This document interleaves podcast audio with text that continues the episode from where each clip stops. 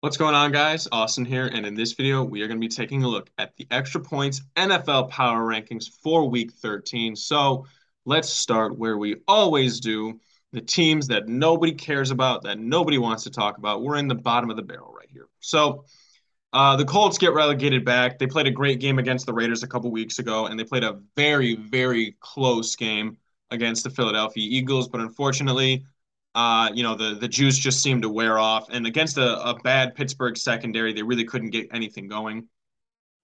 Uh, Jags get a an, an, improbable win against a team that's great at blowing leads, so they get to move up. Uh, the Broncos, they're staying down exactly where I thought they were. They're the worst team in the league. Now the Panthers get to move up, uh, not only because they got a win, but because they also got Sam Darnold at quarterback. So that's a massive, massive upgrade for them.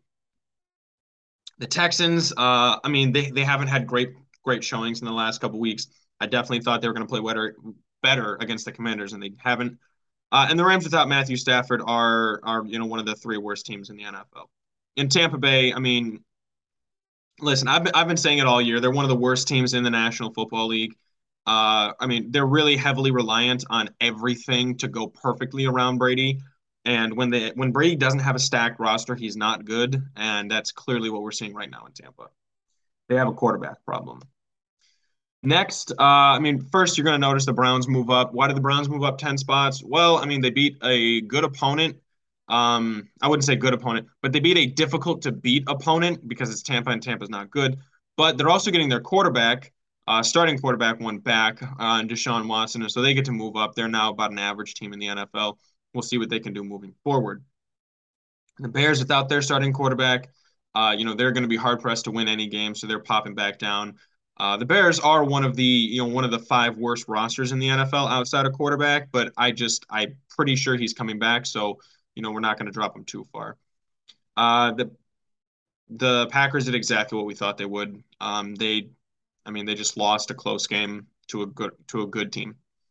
The Raiders they went on the road and beat a good team, so I I mean I have to give them props. I'm moving them up. Um, I could probably have them over the Cardinals, but the Cardinals showed really well against a Chargers team that still seems like one of the best teams in the league. Falcons and the Saints both. Uh, I mean, I mean, the Falcons played the the Commanders and the Saints played the 49ers. So, the, I mean, obviously the Saints have the higher degree of difficulty there. But, I mean, they both lost close games against decent teams on the road. Uh, not much to say there. And then, I mean, you know, the Commanders, they get that win. So, obviously, I'm going to move them up a little bit there. Now we're heading into the slightly above average teams. Uh, there, all of these teams, um, at least almost all of these teams, almost all these teams took an L. Uh, you know, the Giants, the Seahawks, the Lions, the Titans, the Patriots, and the Ravens all took a loss. So it was very hard for me to figure out, you know, where exactly to put teams. But um, I'm not always doing this off of wins and losses. Like the Lions move up too because they outplayed the Bills uh, for 50, 58 and a half, 59 minutes. Uh, the Patriots, they don't move because they showed a lot offensively, but I mean, they got killed by Justin Jefferson. Belichick couldn't stop him. So and that is what that is there. The Jets, I mean, they showed why, uh, you know, they really aren't reliant on Zach Wilson. And although it was against one of the worst teams in the NFL without their best, you know, the starting quarterback, uh, they dominated. They did, they, the game was never in question the Giants and the Seahawks, they both moved down. Um, you know, they lost. I wouldn't call them critical games, but for the Seahawks, they just lost their uh, they lost their uh, divisional lead against the 49ers and the Giants. Uh, you know, the more the more NFC losses that they take, the less chance they have of making the playoffs. Titans, um, I, I liked what I, I liked what I saw against the uh, against the Cincinnati Bengals. They kept it close in a game where I mean Cincinnati is a very good team and Tennessee just refuses to get blown out. Plus, I just I think they're better than you know the three teams behind them. The Ravens, the Ravens did what the Ravens do. Uh, that is, they put the entire game on Lamar Jackson, and if Lamar Jackson isn't, uh, you know, prime Joe Montana, they can't win, and that's all that is there. So, I mean, every every single week that Lamar Jackson is the best quarterback in football, the Ravens have a chance to win. And every single week that Lamar is not the best quarterback in football, the Ravens are going to struggle. So that brings us to the uh, cream of the crop where the Ravens have just fallen out of. I've brought the Dolphins in. I mean, listen, the, the win against the Texans isn't why. It's just, I mean, they're showing us that their offense really can't be stopped. on a week in and week out basis. And that's a big deal. They have an offense that's going to go into the playoffs as, you know, arguably the most unstoppable offense in the league. And that's a very important thing right there. The Bills have one of the most balanced teams in the league, but you know, they're starting to suffer injuries. They struggled with Detroit. They should have lost to Detroit. Josh Allen, he's got his uh, his elbow issue. We're not exactly sure how bad that's you know going to end up affecting him. So they bumped down the Bengals. Uh, you know they're probably going to get both Ja'Marr Chase and Joe Mixon back.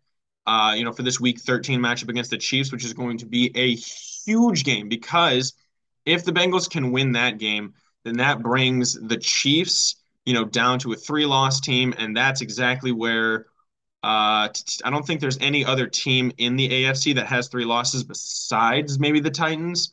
Uh, but the Chiefs have that tiebreaker. But uh, if the Bengals beat the Chiefs and the Chiefs say lose another random game down the stretch, they both have four losses uh, at that point, and the Bengals would have the tiebreaker. The Bills would have the tiebreaker. Those those those are critical games. Next, uh, the Minnesota Vikings. I mean, they I wouldn't say they dominated, but the game was close. It was back and forth, a Thursday night primetime football game uh, where the Vikings really just they were never out of it. They they never felt like you were losing the game and all of a sudden they had a miraculous comeback, not the way they did against the Bills. Uh, I mean, if you're a Patriot, you know at that point you got to feel like you know we gave it our best shot and it like it just it was never close. Like we never had a, a strong substantial lead. You know, going into halftime, it looked like it was going to be close. No. I mean, the Patriots are the not the Patriots, but the Vikings just pulled that game out against the Patriots against a good team. The Dallas Cowboys, uh, they have, you know, arguably the best defense in the National Football League. I mean, you look at San Francisco, you look at the Jets, you look at Dallas, and maybe Philadelphia. That, that's it right there. Uh, they lead the NFL in sacks. They lead the NFL in sack differential, and I think they lead the NFL in. No, no, I think they're second in takeaways behind Baltimore you know, their, their only really qu- real question is, uh, you know, is Dak good enough to take a team to the playoffs? And I mean, the defense is good enough to win a championship. Um, you know, with Ezekiel Elliott, you really wish that he'd be the best running back on the team, and Tony Pollard would be still who he is, but you know, just the number two. Um, I think if they get Odell Beckham, there's a solid chance that this team could end up, you know, in the NFC Championship game, but not the way that stands now. The 49ers, uh, I think their last four weeks, they've given up zero second half points, which is a big deal. Their offense still seems to not be sputtering, but I'd say inconsistent. They don't exactly know. It doesn't feel like week to week, quarter to quarter, what exactly they want out of their offense. Once they figure it out, they're going to be a very dangerous team to match up with. But until then, I can't move them up because the Eagles and the Chiefs are just too good for them. I mean, the Chiefs have – you know the the best receiving tight end in the league. They have the best offensive play caller since Bill Walsh. They have one of the best offensive lines in the league.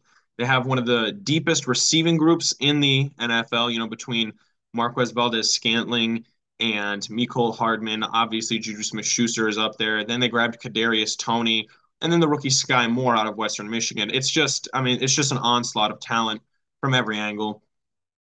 Their really only, only question is the secondary, which it's very young, and so uh, you know I'm I'm a little worried about how that would you know shape up in the playoffs because you know opposing quarterbacks tend to target uh, you know rookie DBs, um, and so especially in the AFC where you're going to have to face a Lamar Jackson, a Josh Allen, you know potentially guys like a Joe Burrow and Justin Herbert, that is going to face some serious problems a secret matchup that I think is going to end up, you know, coming to play in these AFC playoffs is the Dolphins versus the Chiefs. So Tyreek Hill and Jaylen Waddle, Tyreek against his former team, Tua lighting up this Kansas City defense. I wouldn't be surprised if we get to see that matchup, which would be fan- fantastic. And then we've got the Philadelphia Eagles, who, I mean, they they just they rushed for like 300 yards. That was like 360 yards or something stupid like that on the Packers. Is just they literally they only had one plan going into the game. It was run the football, and the Packers knew that that's what was going to happen, and they still couldn't stop it. That was it was just a crazy game from all fronts. Uh, you know, I still have a little bit of questions about you know how well they can win close games, but that's what they did this week against the Packers. Uh, although they did dominate, and that's what they did last week against the Colts. You know, they had a comeback win. Now, There is a little bit of an issue on their interior defensive line with Jordan Davis, um, you know, not playing there. Uh, it's not their best football, uh, and they really are going to have trouble against the run. So if a team like San Francisco or Dallas matches up with them, or even you know Minnesota, uh, you know matches up with them in the playoffs, you know, or any at any point later on this season, Dallas is going to get that game. Uh, there's a chance that those teams could seriously just beat Philadelphia at their own game, just running the football, because Philadelphia doesn't stop the run game very well. So that is a very, very important thing to note right there. But those are the power rankings, the best through the worst, or the worst through the best, however you want to look at it, teams in the NFL right now today. So let me know what you think in the comments down below. Be sure to like and subscribe and stay up to date on all of our future content.